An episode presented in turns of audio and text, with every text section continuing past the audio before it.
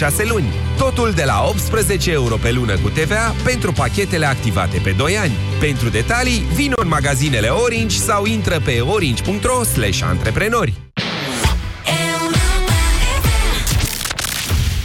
România în direct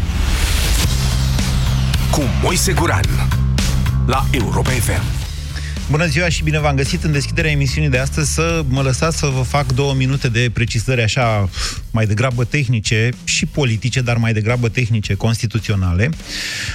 După cum poate ați aflat, Alianța U S R Plus a făcut ieri un apel către președintele Iohannis și către restul partidelor de opoziție, inclusiv Pro-România și ALDE, în vederea semnării unui acord politic care să ducă, unu, la căderea guvernului Dăncilă, și, doi, la respingerea de două ori a altor nominalizări, astfel încât președintele să poată dizolva Parlamentul și să organizăm alegeri anticipate, zic ei, în iunie, odată cu alegerile locale.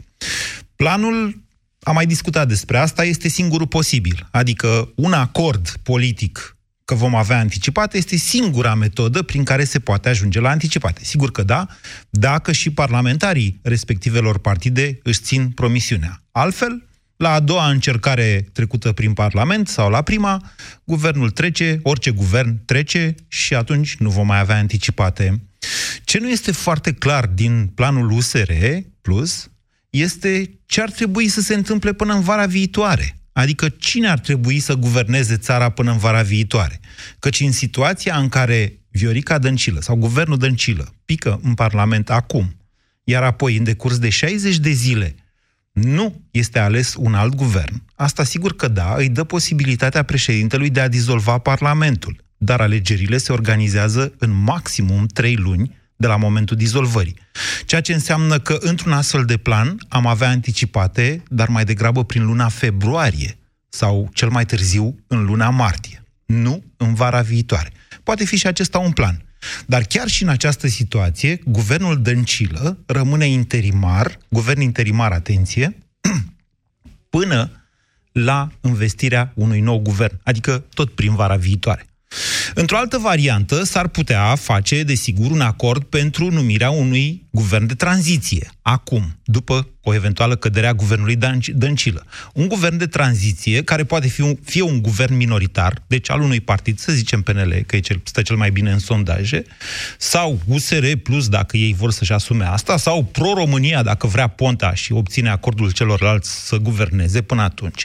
Dar un guvern care să demisioneze undeva în luna martie, aprilie, cel mai târziu, astfel încât să poată permite reluarea procedurii cu două guverne care întreg în șaizeci de zile și organizarea anticipată. De fapt, undeva prin tot februarie-martie ar trebui să uh, demisioneze. Că sunt uh, două luni plus de șaizeci de zile plus campanie electorală, cel puțin trei luni și jumătate de la demisie. Dar atunci ar fi un alt guvern care ar rămâne interimar, da? Mai întâi de tranziție, iar apoi interimar, până la organizarea alegerilor anticipate.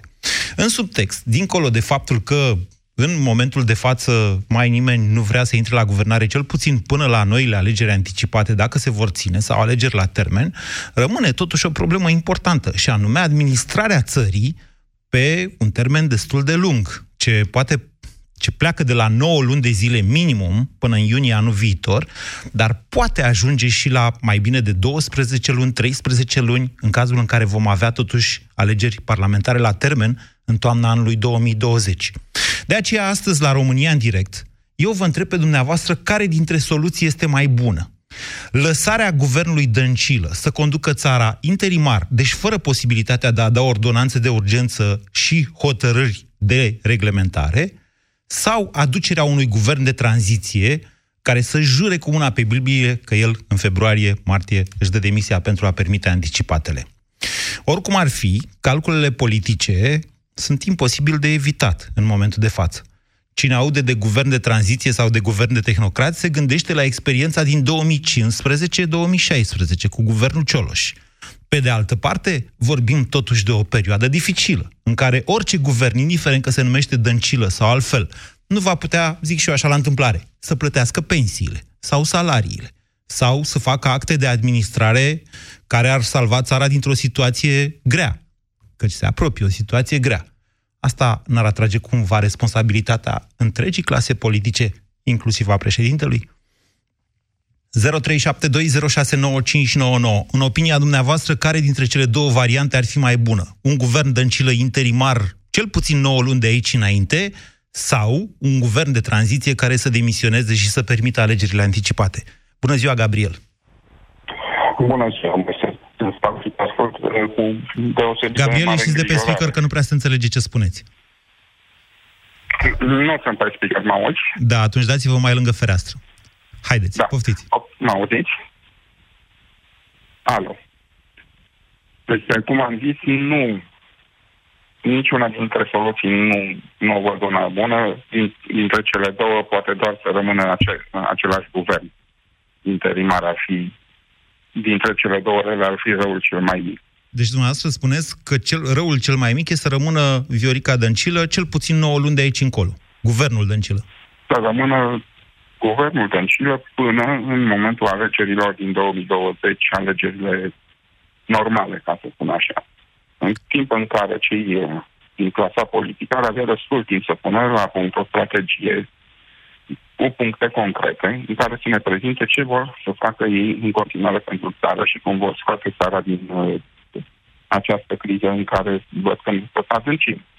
Adică dacă vin acum, dacă numim un guvern care să zic, mai zis tu, îl jură cu mâna pe Biblie să își vor da demisia, da. Vor fi câteva luni pierdute.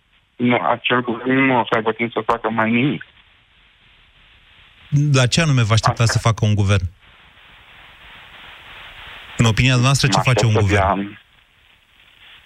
Ce face un guvern? Guvernează, în primul rând. Adică să dea niște legi pentru popor. Îmi pare rău să vă contrazic. Vedeți că această percepție este foarte greșită, dar în acord cu realitățile românești. Guvernul nu legiferează, decât în cazuri excepționale numite ordonanțe.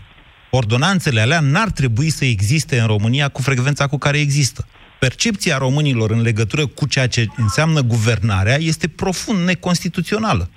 Parlamentul este cel care face legi și până la dizolvarea Parlamentului, România are un parlament. Și dacă, dacă să...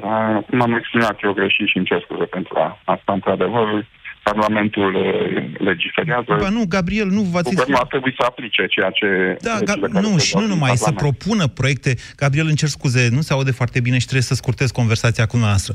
Această percepție care este greșită este foarte răspândită în România. Ce face guvernul? Care este sensul lui? De principiu, guvernul administrează, dar propune Parlamentului proiecte de legi. Acolo unde, în mod transparent, sunt dezbătute și codul fiscal, și codul penal, și ce legi mai vreți dumneavoastră.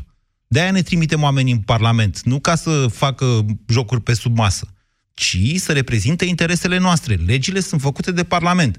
Guvernarea nu înseamnă, în sensul Constituției României și al oricărei Constituții din lumea asta, să dai ordonanțe de urgență de să faci legi. Bună ziua, Cristian! Bună ziua, Moise! Vă ascultăm! Eu uh, cred că cea mai, cel mai important e ca guvernul Dăncilă să, să fie înlăturat. Cred că în două mii nouăsprezece, în era uh, asta în care informația ne vine și pe uși și pe geamuri, da. Spre noi, e foarte important cine spune povestea. Și din punctul meu de vedere, Dăncilă și guvernul P S D nu trebuie să spună nicio poveste nimănui în țara asta.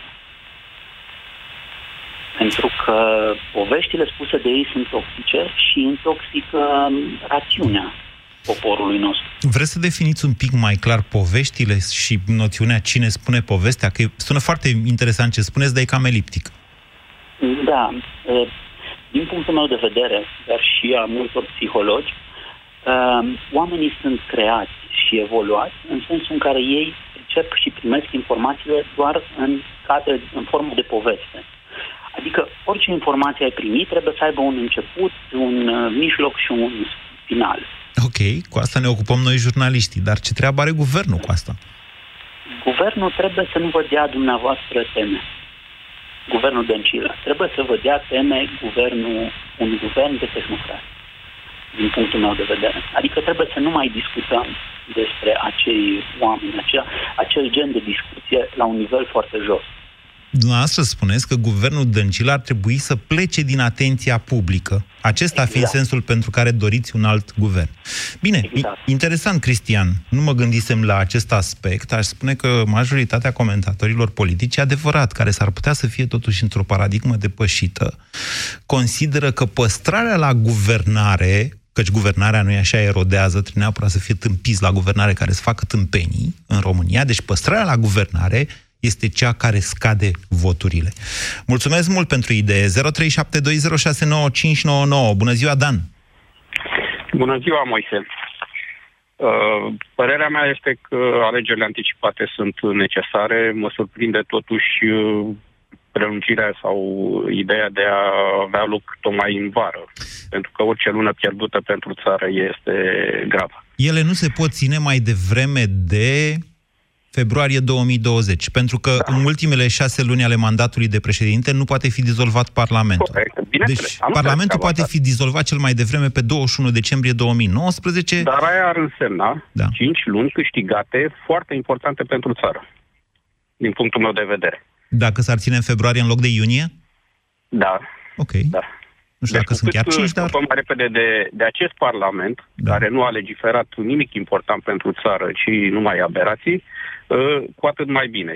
Iar guvernul, în niciun caz, un guvern interimar Dăncilă, pentru că ei, în afară de a asigura pensiile și salariile, nu sunt în stare, ci un guvern de tehnocrați, dar aleși pe strânceană, care să înceapă să demareze proiectele importante pe fonduri europene, deoarece e una din puținele șanse ale României de a contracara o parte din criza care urmează să vină. Iar fondurile europene, cum să zic eu, nu vor veni banii imediat. Trebuiesc proiecte făcute, puse în practică și abia apoi vor începe să vină euro în țară. Situația e proastă, dar nu e atât de proastă precum spuneți dumneavoastră, în sensul în care sunt deja da. Foarte multe proiecte aprobate, dar pe care nu se lucrează pentru că nu există banii de cofinanțare, adică ce trebuie să dea guvernul României. Înțeleg. Și orice guvern interimar va veni, va lucra după bugetul P S D, care nu cred că va acorda mult mai multe fonduri pentru investiții decât au acordat până acum. Ba s-ar putea chiar mai puțin. Depinde de buget. De marea gaură din buget. Nu uitați, în lunile următoare, deci până la sfârșitul lunii uh, octombrie, de regulă în luna noiembrie, un guvern, cum s-o chema el, trebuie să ducă în Parlament un buget pentru anul două mii douăzeci. Anul da, acesta, anul bugetul trecut, a fost în martie aprobat, da. Da, a, okay. Exact, anul acesta abia da, în martie, da. Când erau în plină forță. Dar acum când în Parlament nu mai sunt sigur pe majoritate și vor trage de fonduri și de finanțe, nu mai ei știu cum. Bine, mulțumesc, Dan. Vedeți că am scris zilele trecute, mai zilele trecute, nu mai știu exact în ce zi, un articol în care am explicat, printre altele, guver- diferența dintre un guvern tehnocrat și un guvern de tehnocrați. Am explicat de ce guvernul Cioloș nu a fost un guvern tehnocrat, ci un guvern politic format din tehnocrați. zero trei șapte doi zero șase nouă cinci nouă nouă. Care soluție vi se pare mai bună sau mai puțin proastă? Nici nu știu cum să spun. Guvernul Dăncilă rămas interimar în cazul în care, în, în cazul în care trece o moțiune de cenzură în Parlament până în vara anului viitor, cel mai devreme, sau un guvern de tranziție care eventual să demisioneze undeva la începutul anului viitor pentru a permite organizarea alegerilor anticipate. Bună ziua, Gelu! Bună, Moise! Gelu sunt. Da. Um... Părerea mea ar fi un guvern constituit din tehnocrați, din oameni care au o meserie, care știu ce să facă în domeniul acelei meserii. Pentru că, la ora actuală, sincer, pe mine, cel puțin știr, știrile care apar, cel puțin mă îngrijorează. șaptezeci la sută din bugetul României se duce pe pensii și salarii. Peste optzeci, optzeci și cinci. Cam optzeci, nu, cam șaptezeci, aveți dreptate, până în optzeci, puțin sub optzeci. șaptezeci la sută, ok. Da. Păi, la sumele astea, este imposibil ca România, ca o țară, să se dezvolte. Deci, indiferent câte luni trec de acum înainte, noi tot mergem pe minus, pe minus, dar acest minus nu-l vedem. Dar da, vom este vedea un minus de consum, sigur, ne împrumutăm, sau statul, exact, stat, nu, statul ne împrumută pentru a plăti o factură deci, de consum. Deci, cu alte cuvinte, țara merge prost. Deci trebuie să existe profesioniști pe domeniile respective. Doamne, transportul, cine a făcut transportul, finanțe, cine a făcut finanțe. Și apropo, am și eu o întrebare așa ca și contribuabil și probabil ai și tu. Doamne, unde este bugetul României Vreau să văd și eu care sunt costurile pe fiecare minister, care sunt încasările lunare și așa mai departe. Găsiți pe site-ul este... Ministerului de Finanțe, mă rog, găsiți execuția bugetară, intrați pe w w w punct m finanțe punct r o, e acolo da. Sus în meniu o rubrică care se numește Buletin Informativ și acolo găsiți execuțiile pe fiecare lună. Execuții, și, execuții pe bugete și pe bugetul general consolidat. Și încă un aspect vreau să ți-l mai spun. Deci, părerea mea este că trebuie făcute uh, de profesioniști conduse, că altfel țara merge când în stânga, când în dreapta, mai mult pe arătură decât pe drum. Uh, doi, nu văd în acest moment, toată lumea se autoinvită, unul așteaptă să fie ales în timp ce doarme, celălalt nu are curaj să facă un pas în față. Nu știu, poate chiar că nu avem bărbați adevărați care să conducă țara asta. Și în ultimul aspect e un lucru foarte interesant, să ascund niște lucruri în foarte multe detalii. De pildă, în două, înainte de Revoluție, am înțeles că existau șaizeci de mii de salariați în tot Ministerul de, de Finanțe din toată țara.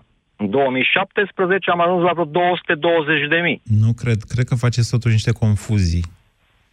Nu știu dacă... Nu, știu. Nu, nu, nu pot fi atât de mulți. Sunt, într-adevăr, și angajații ANAF, dar din ce știu eu, aceia sunt undeva la douăzeci de mii, ceva de felul ăsta. Adică nu sunt mai mult de atât. Ideea este în felul următor. Avem un stat care în acest moment merge în vrie ca un avion, dar nu se știe încă viteza, dar este clar că suntem în picaj.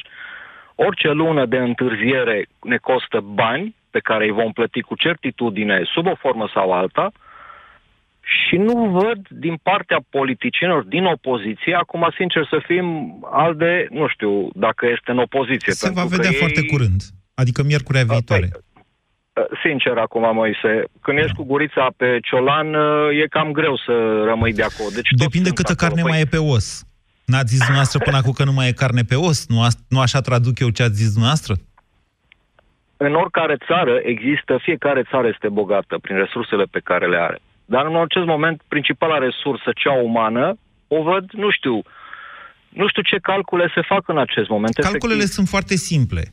Ne vom izbi de zid în mod inevitabil. Cine va fi acolo la volan este cel care va deconta politic. Este un calcul rudimentar, dar clasic. Adică și românii vor și... înțelege că ăla care va fi prim-ministru atunci, ăla...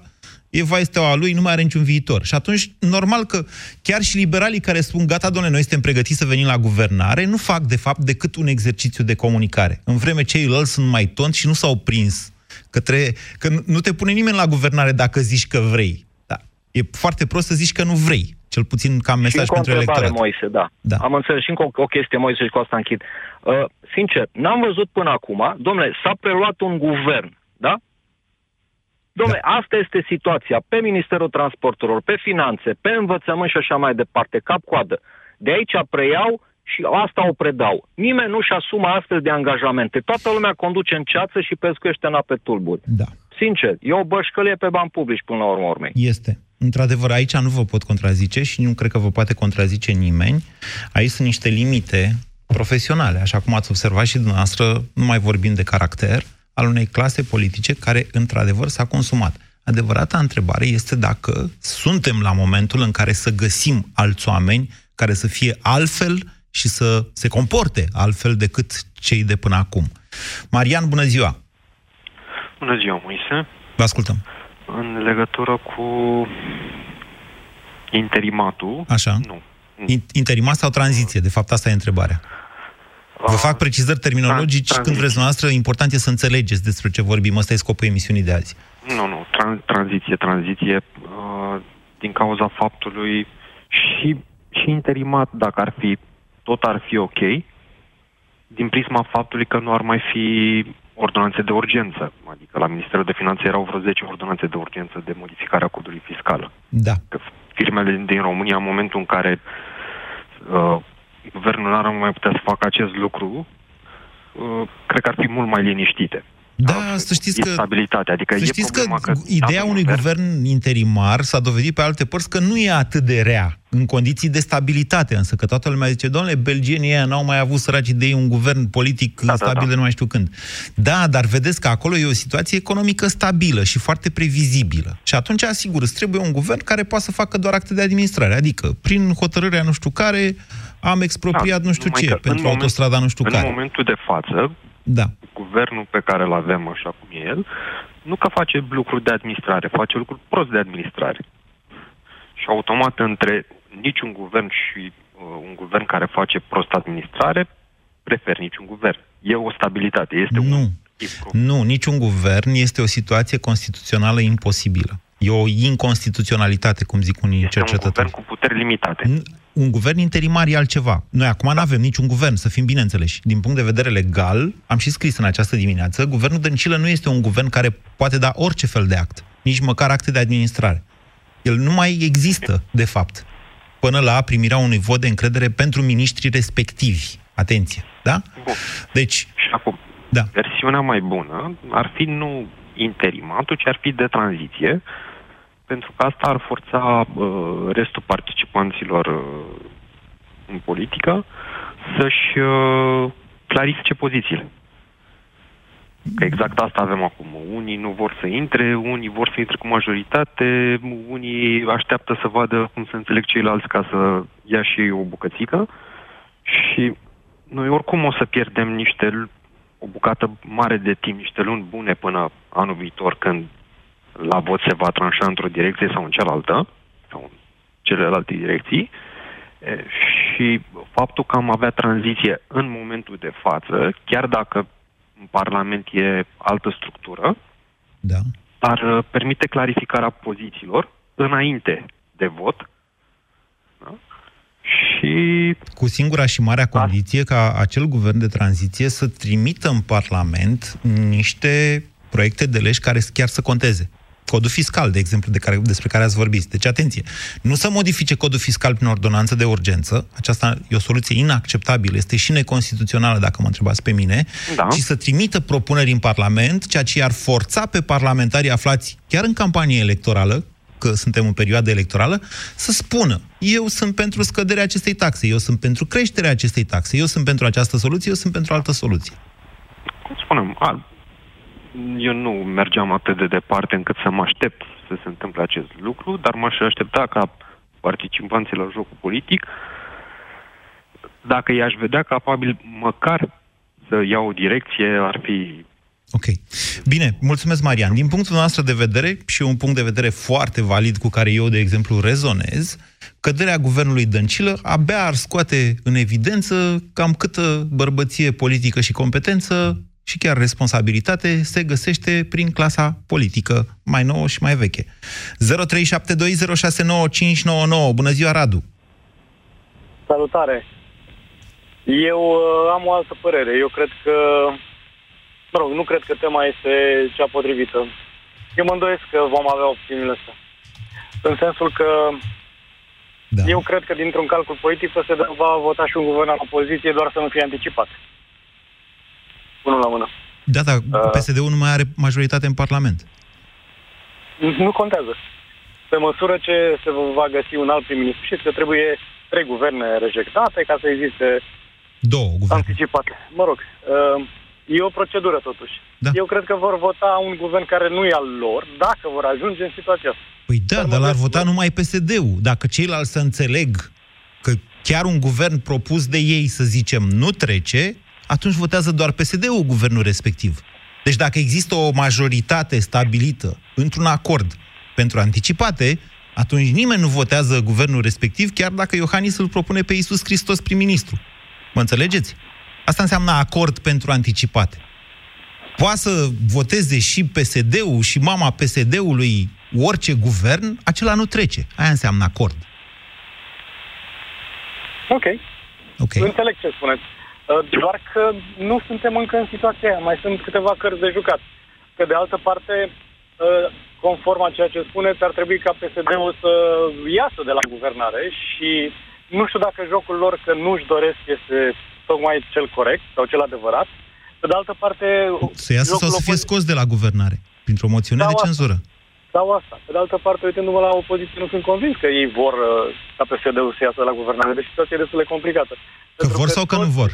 Că nu vor. Că nu vor. Uh, uh, pentru că toți declară una, dar de fapt fac altceva. Da. și devine tot mai evident pentru toată lumea, dar exact acest lucru, spun eu, îi obligă, practic, să meargă și cu moțiunea de cenzură. De-aia eu vă spun că trag de timp, trag de timp, dar o să avem moțiune de cenzură într-o săptămână, două, cel mai târziu de aici încolo. Pentru că nu-și mai permit din punct de vedere al imaginii calculul ăsta, doamne, Dăncilă face, Dăncilă drege, ține până la un punct. Ține la o parte din electorat, nu ține la toată partea din electorat. Acum că toată lumea s-a prins că nu vor la guvernare, trebuie să facă totuși altceva.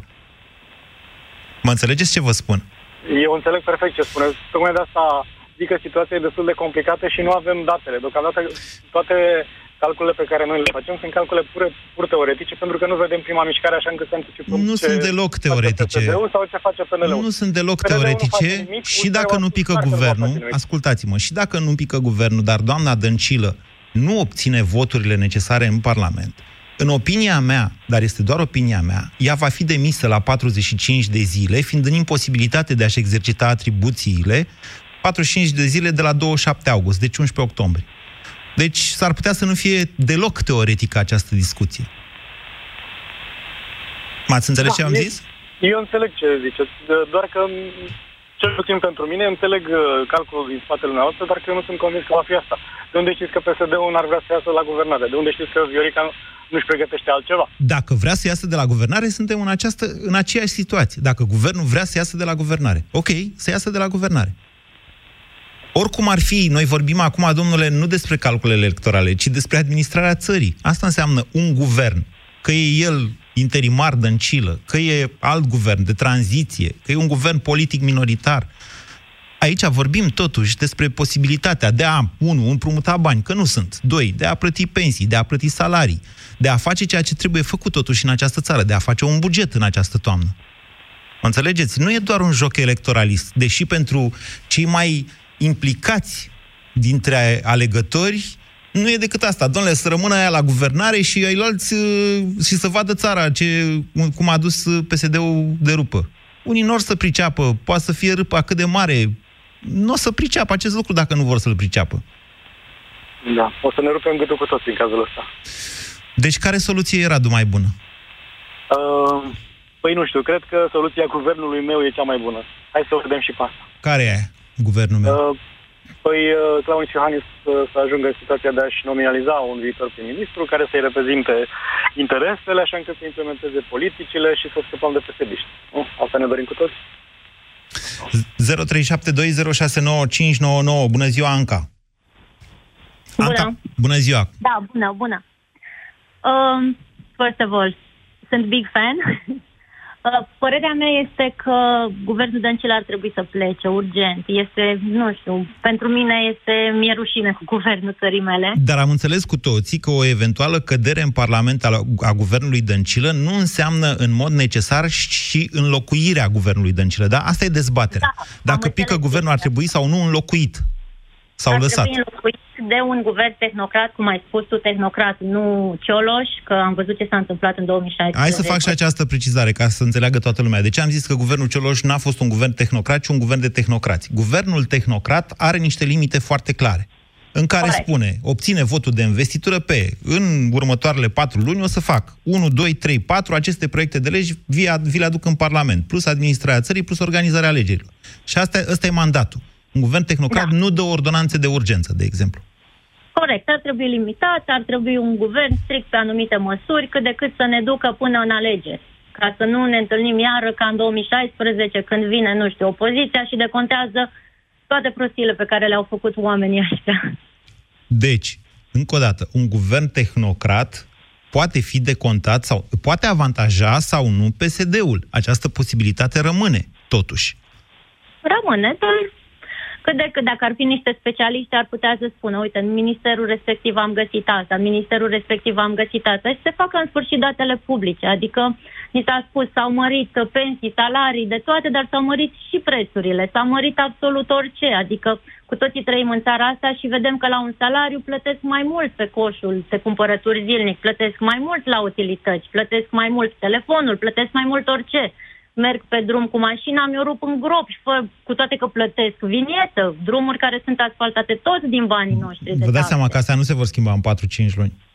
Știm, dar măcar cât de cât să vină cu un raport, să se spună, uite, asta s-a găsit acolo, de acolo lipsesc banii ăștia, că ne-am săturat să auzim că ăștia și-au cumpărat mașini, case, nu știu ce, și vine Curtea de Conturi, adică nu vine Curtea de Conturi să vadă unde sunt banii respectivi.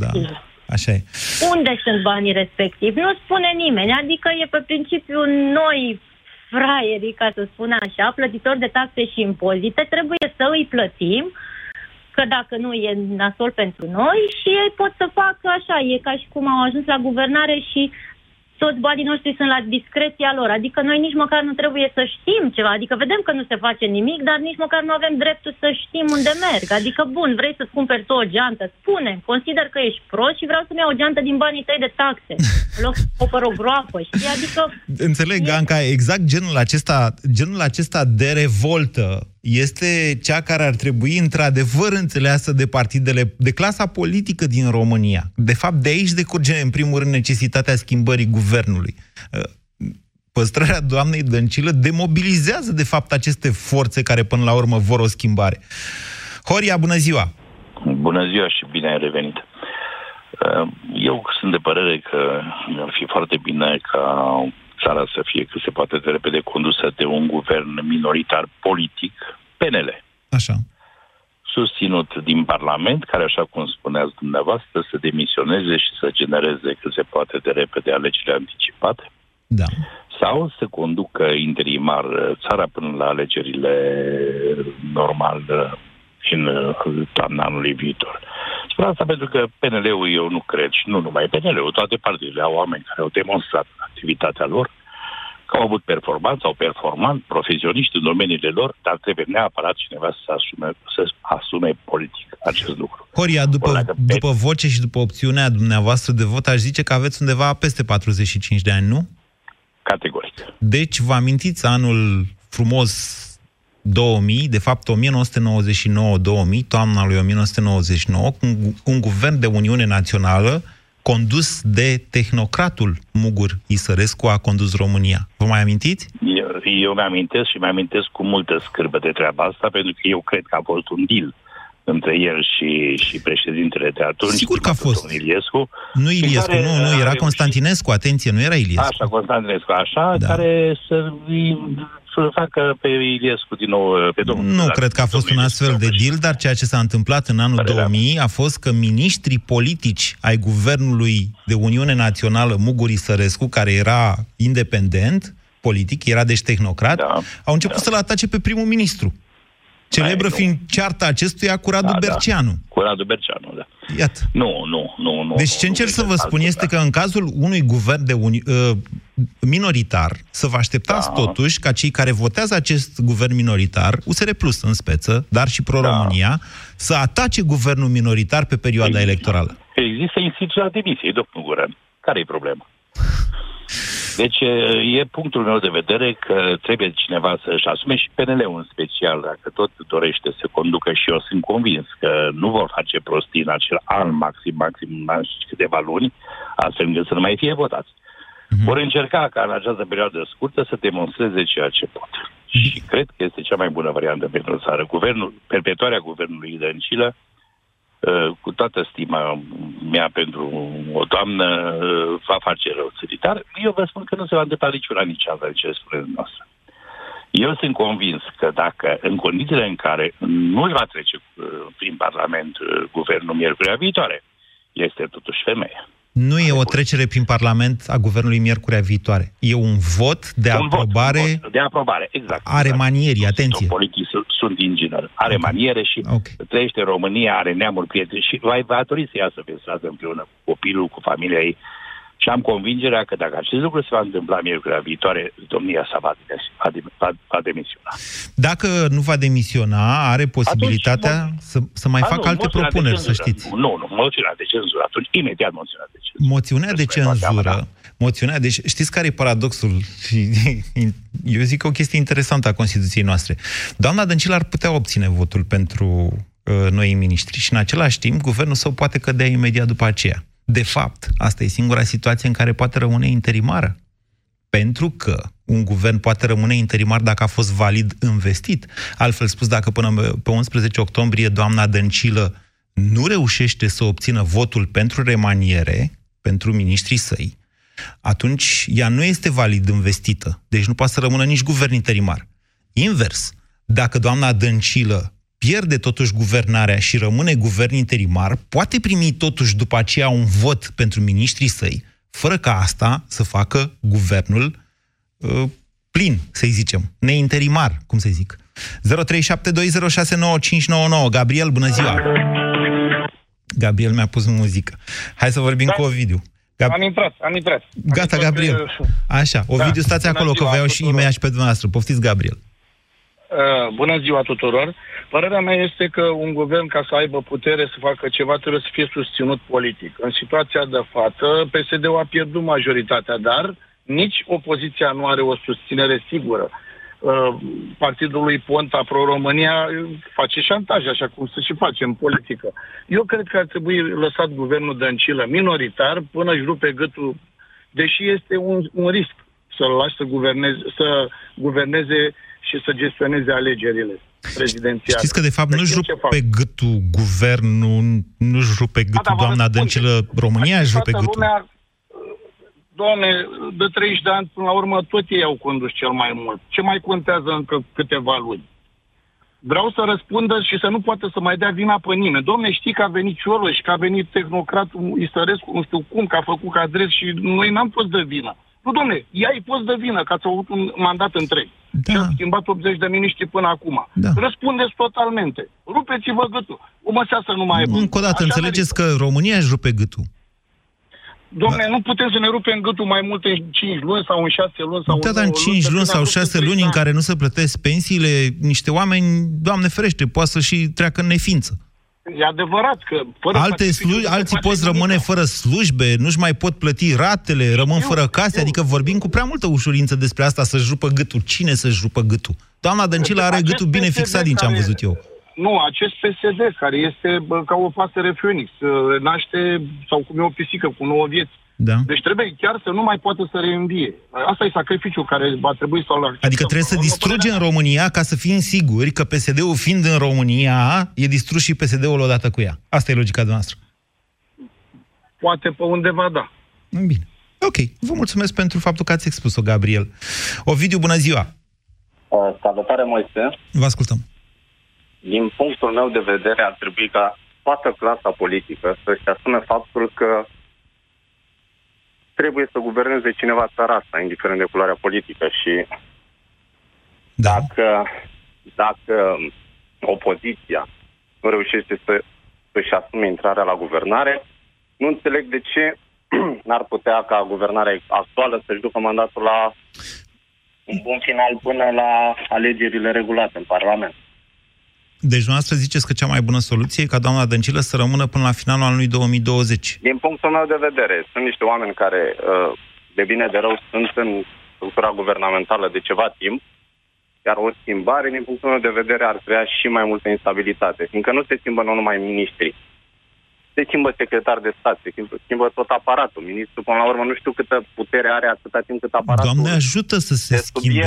Doamne no. ajută să se schimbe tot aparatul. Vedeți no. că atunci la no, guvernul lui Cioloș nu s-a schimbat tot aparatul. Da. da, nu se schimbă tot aparatul, că asta probabil din punct de vedere legal e imposibil, fiindcă sunt oamenii angajați pe concurs.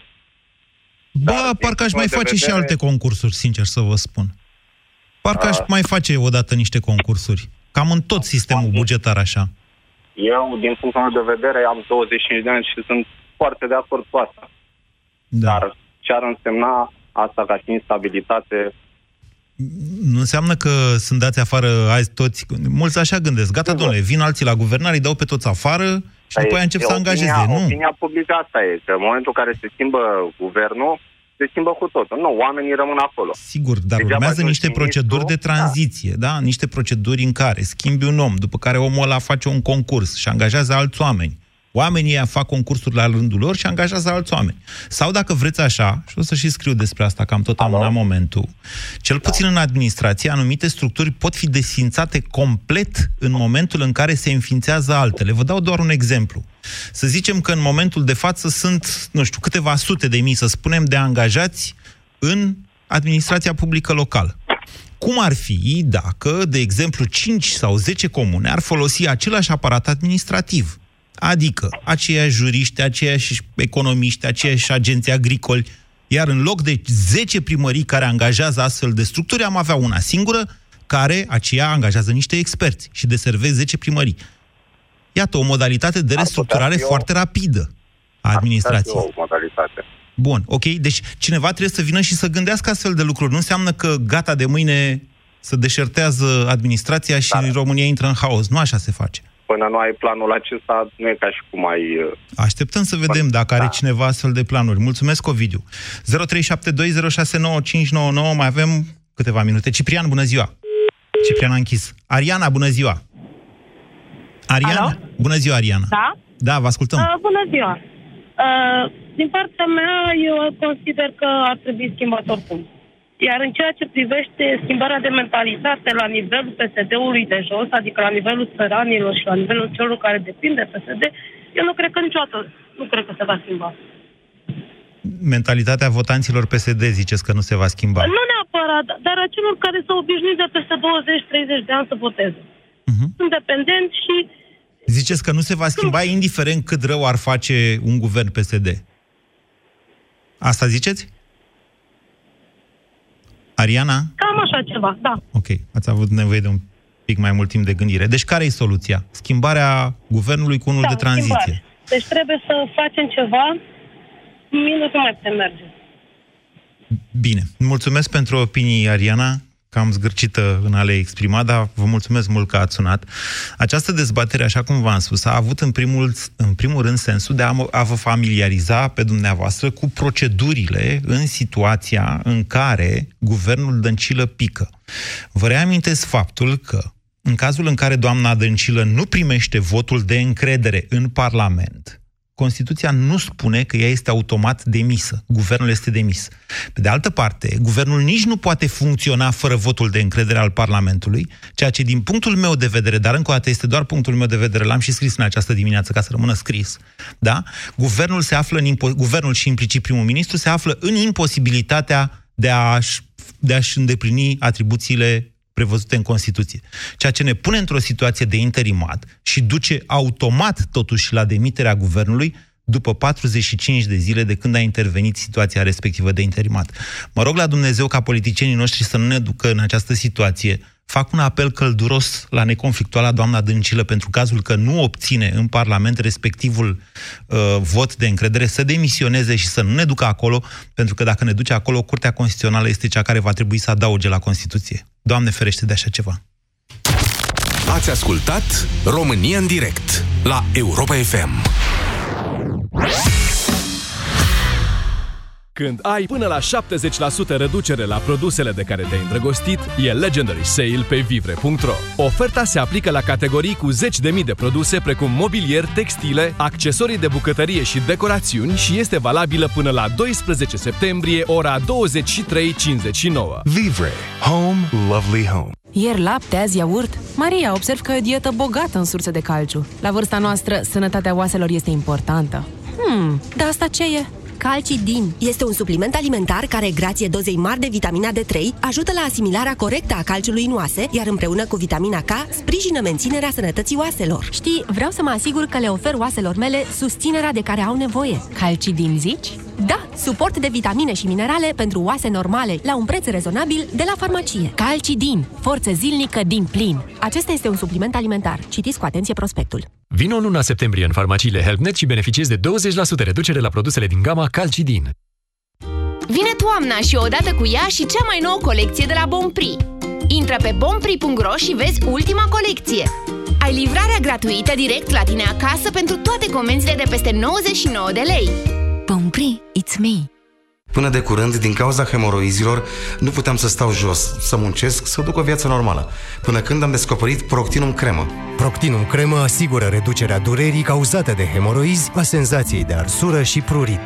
De când folosesc Proctinum, durerea, senzația de arsură sau pruritul nu mă mai afectează atât de mult. Proctinum este exact ceea ce căutam.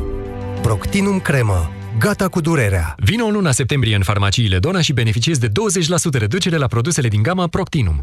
E momentul pentru o schimbare cool. La Orange ai reduceri la telefoane dacă treci de pe Pripei pe abonament. Ai Samsung Galaxy A zece la un preț special, nouăsprezece euro cu Orange B unsprezece prin Buyback. Oferta completă în magazinele Orange până pe treizeci septembrie două mii nouăsprezece. Pentru o bună sănătate orală, spălați-vă pe dinți de două ori pe zi. Europa F M, ora paisprezece.